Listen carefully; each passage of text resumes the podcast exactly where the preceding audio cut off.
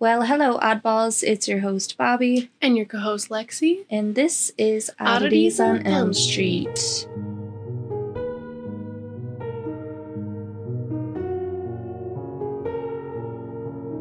Welcome back to episode 21. Vente uno. Yeah, you'll be hearing this week 14. Oh boy. Can't believe it. So, I wanted to do something a little different for our intro. I thought it'd be fun to share some morbid news from around the world. And if this is something that like people like to hear, then we can you know, spice it up a little, just a little bit. I feel like I always get really awkward during the Oh, intros. Same. Yeah. So What you got? so, you got anything? yes, I got a little tidbit for you. Mm, and it's actually local for us. Mm. And not super local, but someone at the Detroit Metropolitan Airport was caught with something very interesting in their bag. You want to take a guess?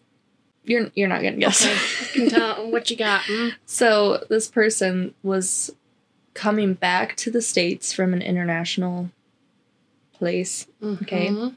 and when you come back, like you have to go through customs, Mhm. and sometimes at customs they just like randomly pick a bag to go under the X-ray machine.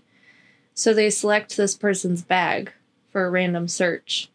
They run it under the X-ray machine, and they find um like a skull-like shape in the bag. Okay. No. but they physically search the bag. And when they open it up, it is the skull of a dolphin. I what? It, it makes me wonder, like, where are they coming from? I don't know. Obviously, we don't have dolphins in Michigan. So, uh, it's also very illegal. You know, you can't just, like, bring whatever the fuck you want from one place to another. One time I smuggled little baby crabs from Jamaica Did you? Re- okay, because they were so cute. I wanted them. one time I smuggled coral from Haiti. And then I got home and I was so excited to show everybody. It smelled like a decomposing body in my suitcase. It was awful. So bad. Oh. Totally regret it. But yeah, like sometimes when you come back, you have to like fill out that little visa that you like have to tell them whether or not you have any like animal products yeah, I know, or and I was whatever. like, mm-mm. Yeah, I I asked the lady next to me. I was like, "Would you tell them?" if you had something?" She's like, "Just mark no." I was like, "Okay." Thankfully, it wasn't searched. But yeah, so I guess they took the skull away, and uh, they're doing a little investigation on that. So that's your little morbid tidbit for That's- the week. just interesting. I don't. I don't know that I'd want a dolphin skull. It's uh, it'd make a good conversation I, piece, you're right. but I don't other than that, I can't. Did he like get it confiscated? Yeah. Oh yeah. They took it. Took that shit for themselves. Oh, they did. They probably got it in their house somewhere. So interesting. yeah. Well, thanks for that, man. You're welcome. I I thought it was interesting too. I have to keep my eyeballs peeled. Yeah, you let me know. I do. I send you a lot of things on Reddit, and You you, do. don't often respond. I don't. it doesn't mean I don't see it. It's usually just I, I forget, you know. I get busy. but yeah. Mhm. Um, so I think we should just jump in. It's going to be a little bit of a shorter one, which is kind of sad because I know a lot of people comment saying they like the longer episodes, Me too. but it is an unsolved mystery and people like those episodes, so it kind of makes up for it, I hope you like it. hopefully. And the information we do have, even though it's not a lot, is really interesting and Baffling. spooky. hmm So just Buckle up. yeah. Yeah. It's like the dragster. Quick, but whew. The dragster. Didn't the dragster get shut down? Oh, I don't know. Uh, probably, I believe it. I think so. Hmm. Yeah. Well, Oh well. All right. so, So, tell us, okay. Bob, let's do it. Leroy Carter Jr., a man experiencing homelessness, lay down to rest one night in a sleeping bag like he had done every night before, but this time was different. Leroy's body would be found the next day without his head.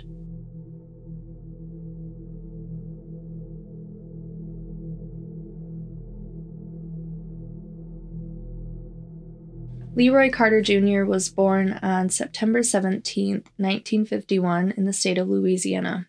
His early life isn't very well documented, but we do know that in the 70s he served in the Marine Corps. His rank was a private first class, and he served in the Vietnam War. Upon his return to the U.S., he had a hard time getting back on his feet, as did a lot of veterans Mhm. during that time.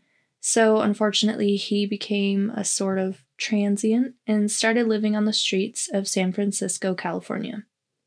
While in San Francisco, he was arrested several times for petty crimes like stealing and loitering.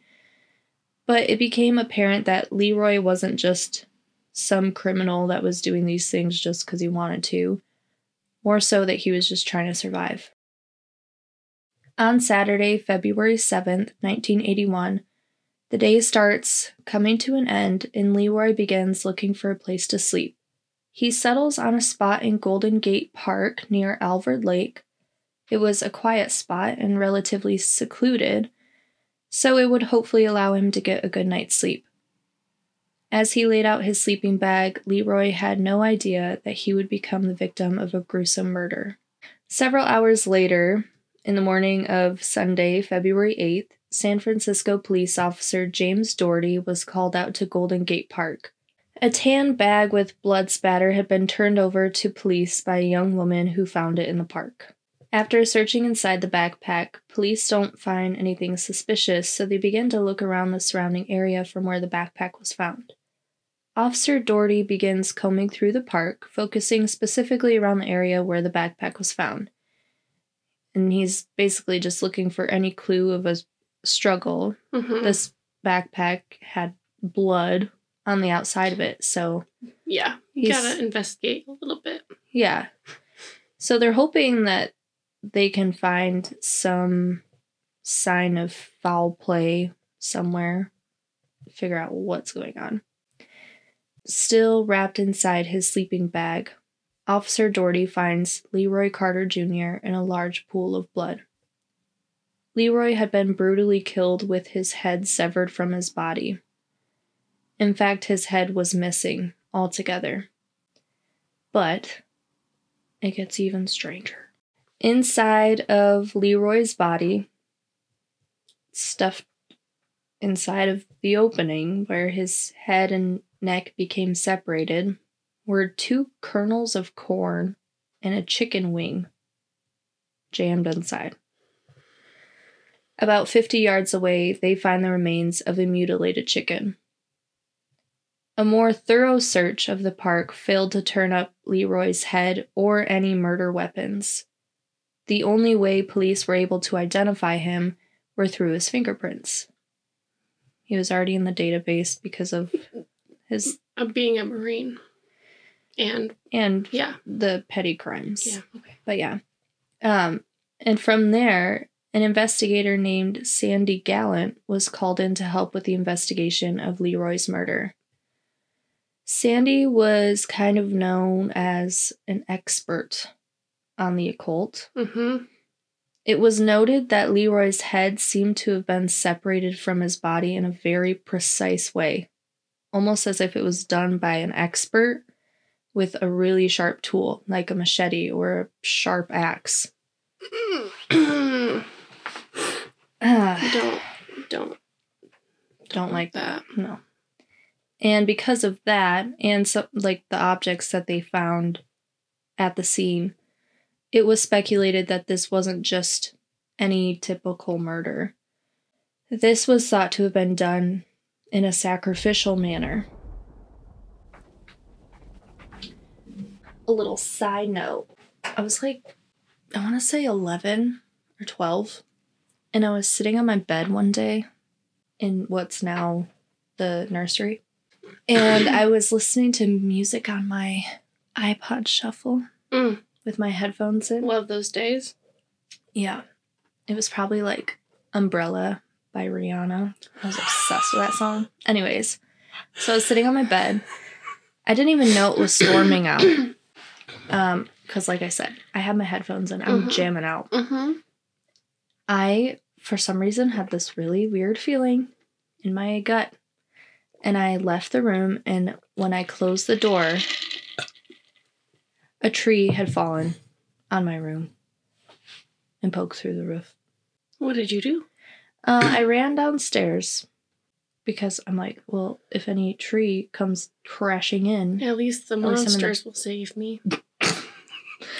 Who is that? Your That- great aunt? my aunt Selma. uh, no, but I called my dad. Yeah, as one does. He was at work, and I don't, I don't remember. You know, you know what? Actually, I do remember. I called my dad. He didn't answer. I called my mom, and I did that repetitively. And I was texting. Um, I was texting my middle school boyfriend. I was like, I'm so scared. so yeah, uh, I don't like storms that much. I like them because of the mood, the Mm-hmm. ambiance, Mm-hmm. But I don't really like like if I'm here by myself or if I'm sleeping at night and I'm woke up like I'm I'm playing out every scenario in my head of how a tree is gonna fall on the house and I'm gonna die. Oi, So that sucks. Being at work in the big greenhouses when it's pouring is so cool. It sounds just so peaceful. All I want to do is just snuggle up in a Mhm. blankie, take take a nap. I'm like everything's fine. See the rain and the rain's fine, but when I hear the big booms and the lightning, Oh, it's also fun because then all the guys like stop for a second and we're all like, "Is Yeah, it gonna like that. collapse?"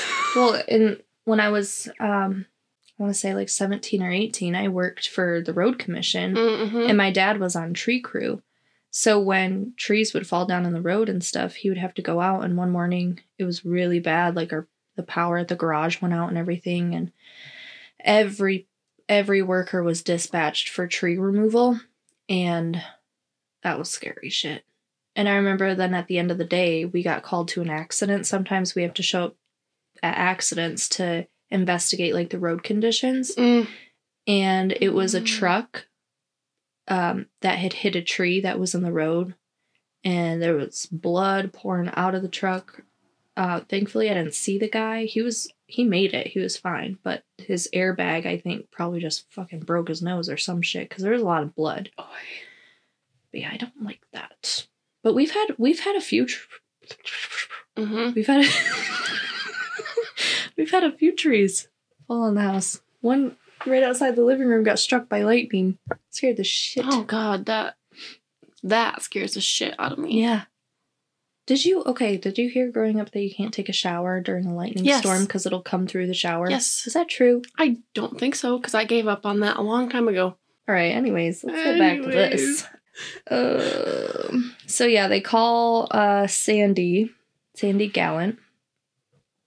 Sandy Gallant was the perfect person for the job. In fact, she had earned herself the nickname of Colt Cop, since she was the police department's go-to gal for any cases suspected of involving the occult.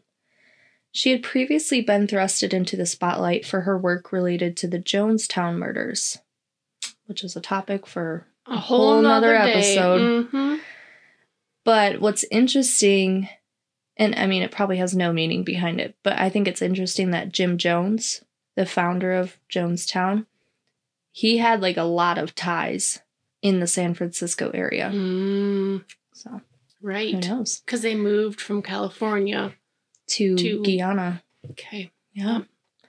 So, because of her involvement with the Jonestown murders, Sandy had to study up on cults, brainwashing, and so called alternate religions. Mhm. So, again, she's just the perfect person for this type of case. And while reviewing the details in the case of Leroy, Sandy noted similarities between his death and some sacrificial ritu- rituals performed in the religion called Santeria. Santeria is wild. Tell us a little bit about it. Yeah, I I, I got you. I got you. Do you have a crystal ball? I I ain't got no crystal ball. Do you have a million dollars? I I spent it all. So glad we're friends. you just understand I me. do. I do. You know, honestly though, this type of stuff really interests me. Yes, me too. I don't know what it is, but I'm just like drawn and not drawn to like practicing these things, but I just want to know more. Well, it's it's so foreign to our white washed West Michigan way of life. Yeah, that it really is. so interesting to know about. Yeah, I think that we should do an episode on like the satanic panic. Yes. And I mentioned that in here. So, Santeria is a religion that has evolved out of the area of central Nigeria and has actually been in practice for over 500 years.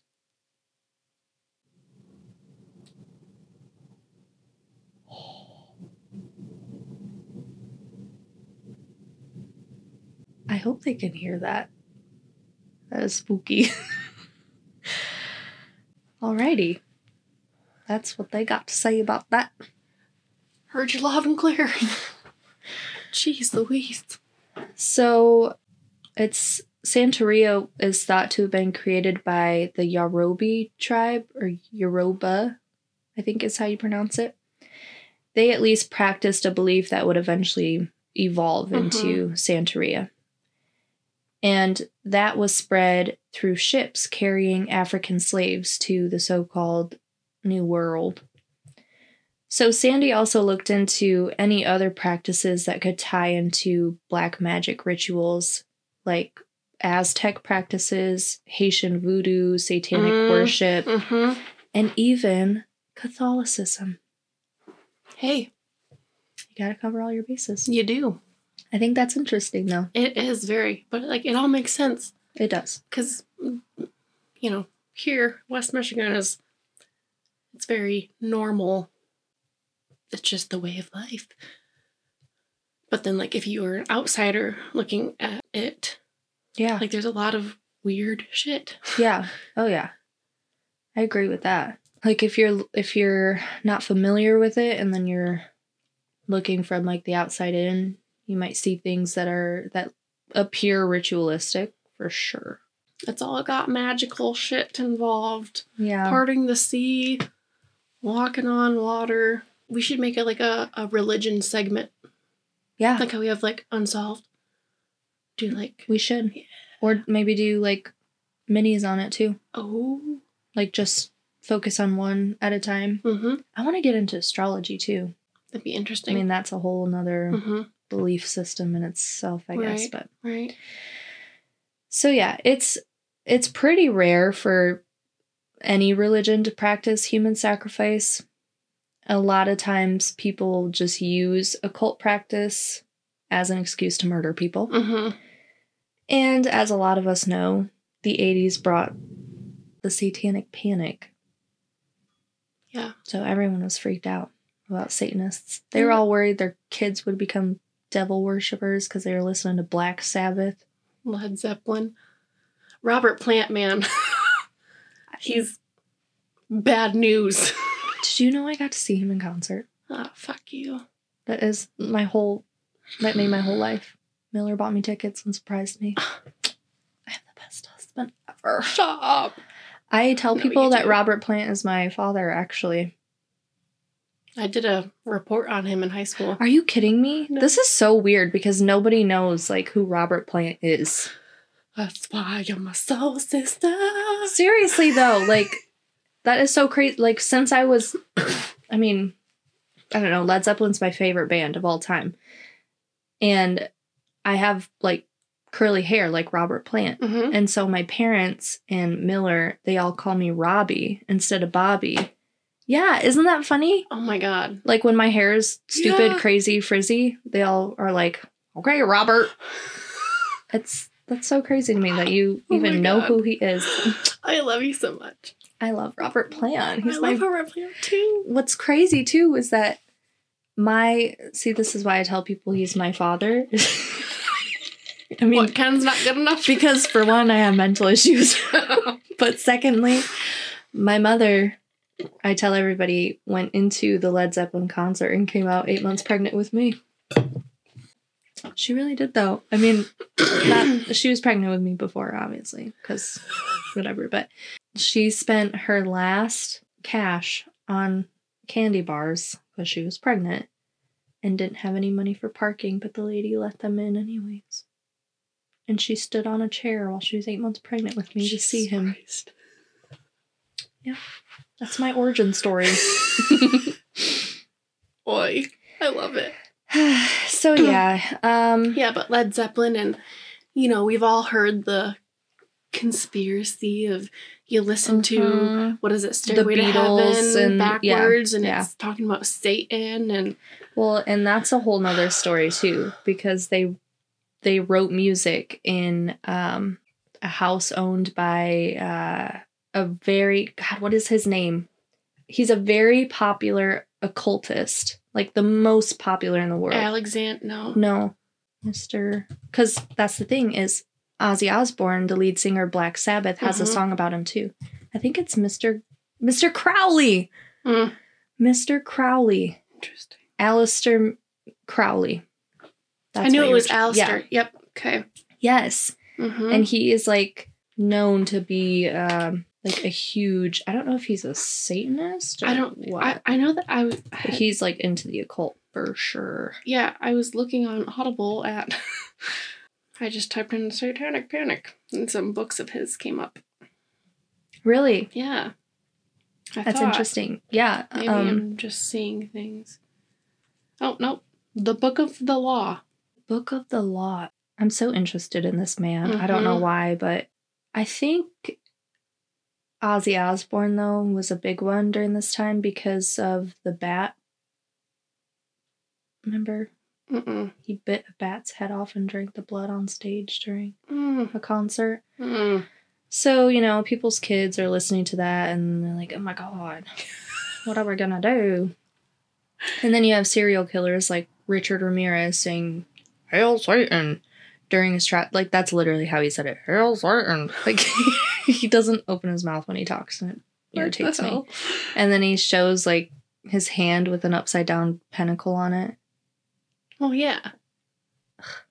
which isn't even satanic, really. But, yeah, it's but just all for show. unfortunately, we have people like Richard Ramirez who give those types of symbols a bad name. Mm-hmm. And they don't even call it the right thing. It's not a pentagram, it's a pentacle, my friends. A pentagram is just a star. No need to be scared. Don't be scared of the stars. It's okay. Anyways, back to Leroy's case. I'm just buying a bunch of his books right now. so get on get on Audible later. You'll see. I can't. I can't when I'm home by myself. I'm already scared. What if I get scared and then s- stuff starts happening? Because what's crazy too is I was looking into this case and they were going around like investigating other people who had um, looked into like ritualistic cult killings. Mm-hmm. And there was one investigator, and don't take my word verbatim, but there was one investigator that was saying that his job kind of required him to look into like the satanic Bible, Mm. stuff like that. Mm-hmm. And then he was saying that he was experiencing just like horrible things. Like he I don't remember, but his kid had like this really terrible infection for like 9 months and Oh they my tried like God. five different medications and it wouldn't go away and then all of a sudden like just all these crazy things are happening like just bad energy type stuff and so yeah, I thought that was interesting. That is interesting. It's like when I watched the um, Exorcism of Emily Emily Rose. Rose, and I woke up for yeah, at um, 3 a.m. like, every morning. dot. Yeah, to the point where I was like, That's what I'm saying. Scared But I think that stuff like gets in your head. mm-hmm. You know what I mean? It Mhm. has a way of like just like nagging at your brain. yeah. so yeah, um Sandy has a strong suspicion that Leroy's murder is somehow associated with Santeria, but she doesn't really feel like she has a strong enough understanding of what Santeria actually is. Mhm. So she reaches out to a man named Charles Wetley or Wetli. Should have looked that up, you know. Charles worked as a coroner in Florida, but he's considered one of the leading experts on Santeria in the United States. Which is kind of interesting that Mhm. he's working as a coroner. When Charles looked into Leroy's murder, he also said that it bore the resemblance of human sacrifice. And then feeding off from Sandy's theory that this could be a type of Santeria based ritual, he realized that the ritual was likely not yet complete.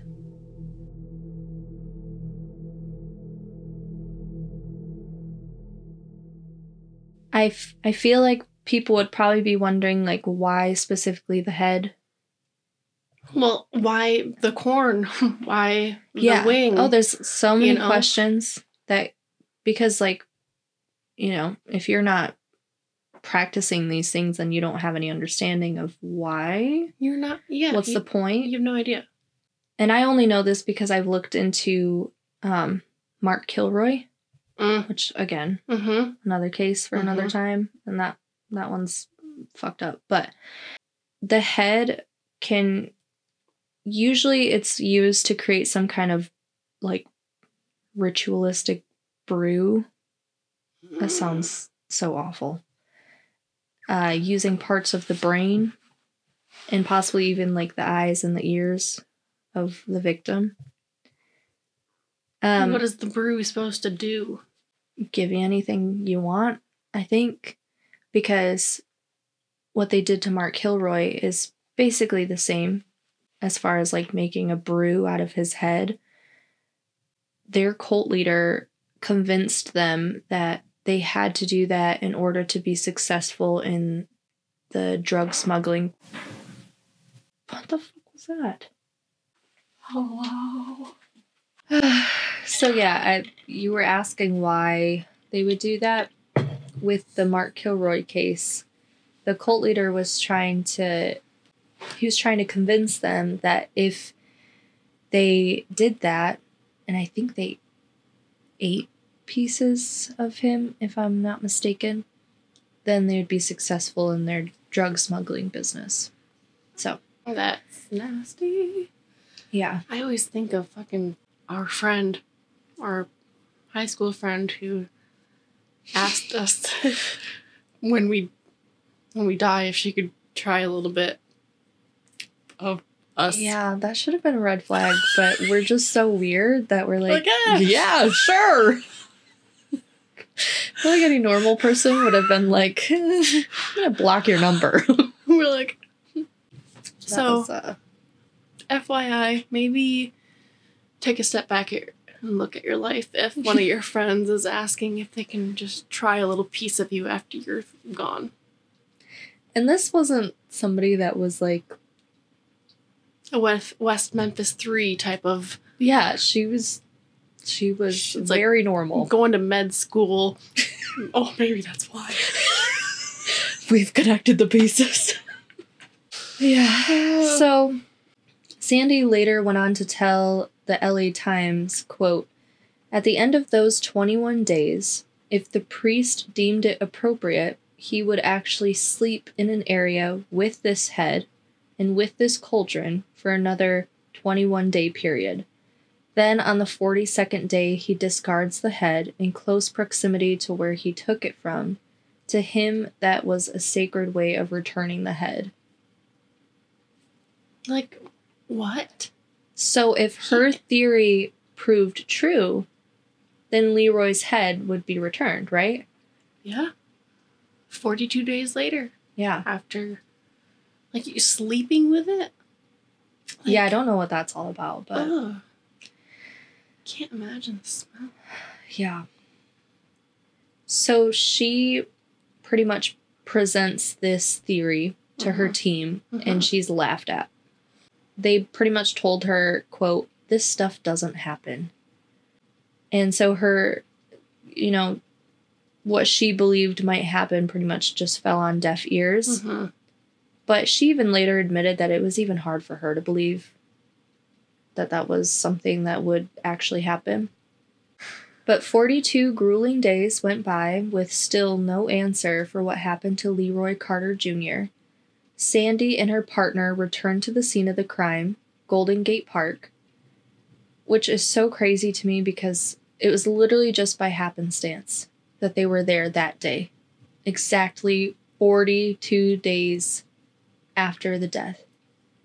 And I feel like she hadn't really put much thought behind that theory of Mhm. like, oh, well, in 42 days, his head Well, should be here, so let's go to the park. After you're laughed at by all of your coworkers and boss, like I'm gonna maybe withdraw a little bit from that.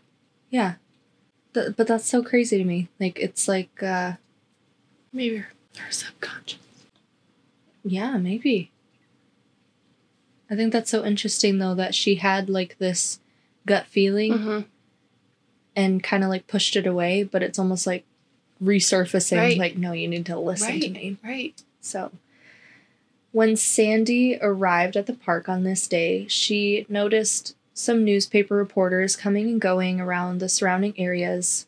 They were kind of like staked out, waiting for something to happen, hoping to catch something. hmm But there weren't any police set up to monitor that area of the park where LeRoy's body was found because, again, nobody believed Sandy's theory. And so it's like, why would they waste the time and the resources Mhm. To set up surveillance?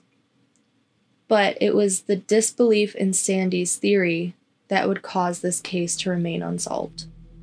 Because there, placed in the weeds next to the water along Alvord Lake, was the decomposing head of LeRoy Carter Jr.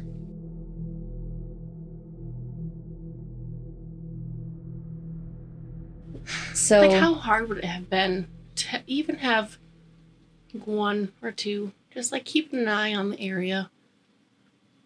yeah, It's one day.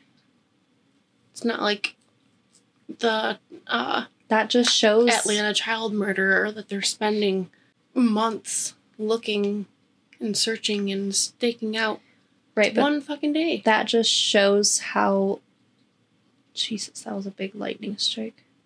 That just shows how little they believed hmm that this was actually going to happen. I'm sorry, what year was this? 1981, Hmm. I think. So yeah. Oh, that's gonna wake him up. You can like feel it. Feel him waking up. No, the thunder. Oh, I was like, you know, sometimes I do. I wake up in the middle of the night, like, why am I awake? And then he starts crying, and I'm like, Ugh. Damn you. damn, mother's intuition. You always got to be bright. That's also Um, something very interesting. Yeah, it is. And they've done studies that show that, um, like, the baby's cells, long after they're born, are still in the mother's brain. And that's where they believe mother's intuition comes That's from. interesting. Somehow, whoever was responsible for LeRoy's murder managed to come back to the scene of the crime without being spotted by anyone. That spooks me out. What do you do you have just like a freaking backpack? Like Yeah, I don't know. Like, what do you? I, I don't know. I don't know how that would work. I don't know either. It, they probably went back in the middle of the night. I don't know. They were probably staking the place out too, waiting for the best time or to. yeah, like part of their cult. It's like Yeah, or they have them- people yeah. watching to let them know when the Mhm. time is right. So yeah, somehow somebody sneaks back in there without being spotted. And now with the return of LeRoy's head to the crime scene, and just as Sandy had predicted, the ritual was now complete. So unfortunately, because no one had been staking out the crime scene on the 42nd day, they had nothing. All they had now was LeRoy's severed head, but no further evidence was left behind from what they already had. Sandy later admitted that she regrets not following her gut feeling and not trusting herself with this information. that sucks. That would that would feel like the biggest regret of someone's life. You had the chance to solve a murder and I mean it's not her fault, No, obviously. absolutely not. Right. But, that I would just, be such a shitty feeling. Right. Because, like, I don't know, random stuff that happens to me. Because, like, I, I usually really try to listen to my gut. And Mhm. sometimes I'm like, no. And then bad shit happens. Not like that, that kind of It's- situation. but it's still like, why, like, my body's telling me something. Yeah. Why did I not listen? It's hard though. It's hard like distinguishing what's your intuition and what's just your Anxiety. in, exactly. hmm Takes practice. Mm-hmm.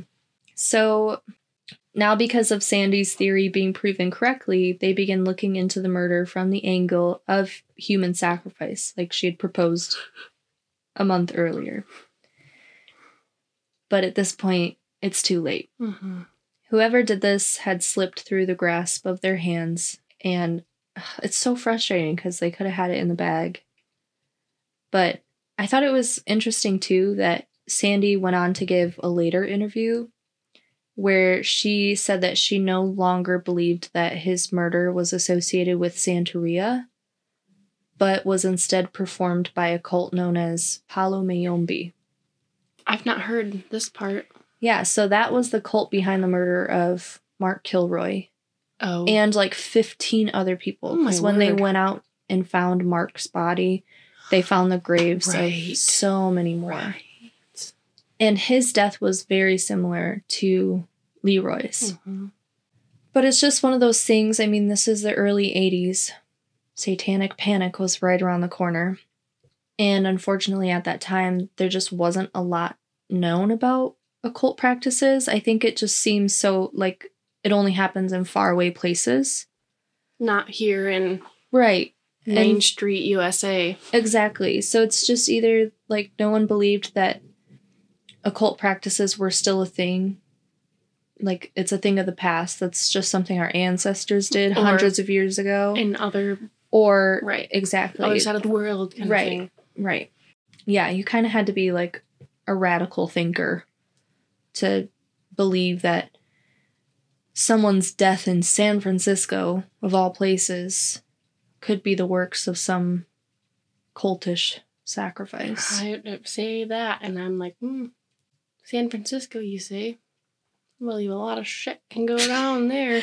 There have actually been like a lot of yeah, cults out of California. I know. That's what I'm saying. Somebody- California, are you okay? yeah, somebody needs to look into that. What's going on? I think it's just because it's so big and there's a lot of space to like do your own thing. Mm, Texas is big too. Yeah, but there's a bunch of guns in Texas. Mark Kilroy went. Mark Kilroy went missing out of Texas though, Oh, interesting. but he was there for spring break. It was like right on the border, and he was taken to Mexico. Oh. Yeah, people have done a lot of weird things in the name of the occult. Yeah, I guess so. You really have to wonder like, do people actually believe in this? Like, do they just do it because they have too much time, energy on their hands? Well, and and money. Money.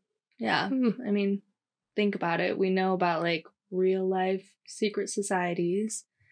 Okay, but like if we know about them, so are they actually secret? Well, no, but you know what I mean. We have the Freemasons, the Odd Fellows, the Hellfire Club. Hmm, right. So, Ben Franklin, Hellfire Club.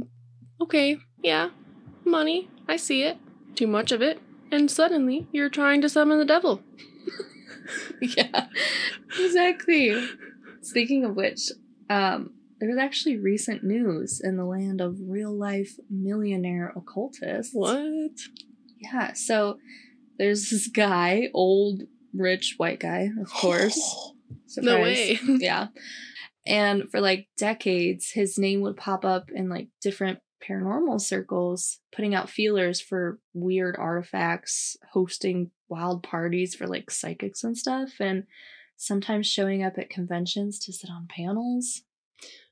So, normal, too much money stuff. Yeah, except like I guess he was known to hold secret rituals and stuff. Known to. Well, rumor to. Okay. Uh, what's his name? His name was Mortimer Montgomery. Was Yeah, he's dead. S- sad. Mm, Sure. mm. I mean, he didn't really like do anything bad, I guess. So yeah, but listen to this. Okay, I'm listening. So his mansion burned down, the whole thing in total rubble. Was anyone hurt? Well, that's the thing. According to his security, he did it himself. Like he had them all leave, told them exactly what he was doing, and then he told them to call authorities like exactly 10 minutes after they saw the flames. And they did it. Sounds fairly legal. They did, but I get I mean, I guess they're paid pretty well. That checks out. Mhm. Yeah, so this old creepy mansion burns, the whole thing, except for one circle. Okay. Like it's a perfect circle, eight foot wide, right in the foyer, or what used to be the foyer, and it's completely unburned. Weird. Was there like something there covering it? So that was it burned? Well, there was nothing there that would like keep it from burning, but they did find something, or like some things. There were two people and a skull. That's spooky. Yeah, so they have two survivors, an unidentified woman, and a guy who is apparently Mortimer's son. He he tried to kill his son? Well, I guess apparently, like, no one knew about the son. Mortimer had all sorts of legal stipulations as if he was preparing for an heir to pop up out of nowhere. But no one knew about the son, and he was just found in this circle in this burned down rubble of a mansion. That's bonkers. Yeah, totally. And there there was a skull? Yeah, so the skull, it, it was actually the charred head of Mortimer. What the fuck? Yeah. So this dude left all sorts of info for his lawyers and security, basically being like, I did this. This was not murder. I'm responsible. Nobody else. And that's it. People are people are buying it. Well, yeah, I mean, he's super rich, so. Mm. Yes. And you said there was a, the woman? Yeah, no one really knows anything about her, but there's some rumors that are saying she's still in the hospital in a coma, but I really haven't found anything else on her. But she apparently was also found in that circle completely unharmed. So, That is interesting. yeah. If you hear any Google alerts, let me know. Yeah, I'll uh, definitely keep an eye out, but that is it for today. Oh man. Okay. So, thank you all so much for being here, and remember to always, keep it spooky. The Deittman Files is a creative alternate reality podcast. To hear the rest of Mortimer Montgomery's story, find The Deittman Files, available on all streaming platforms.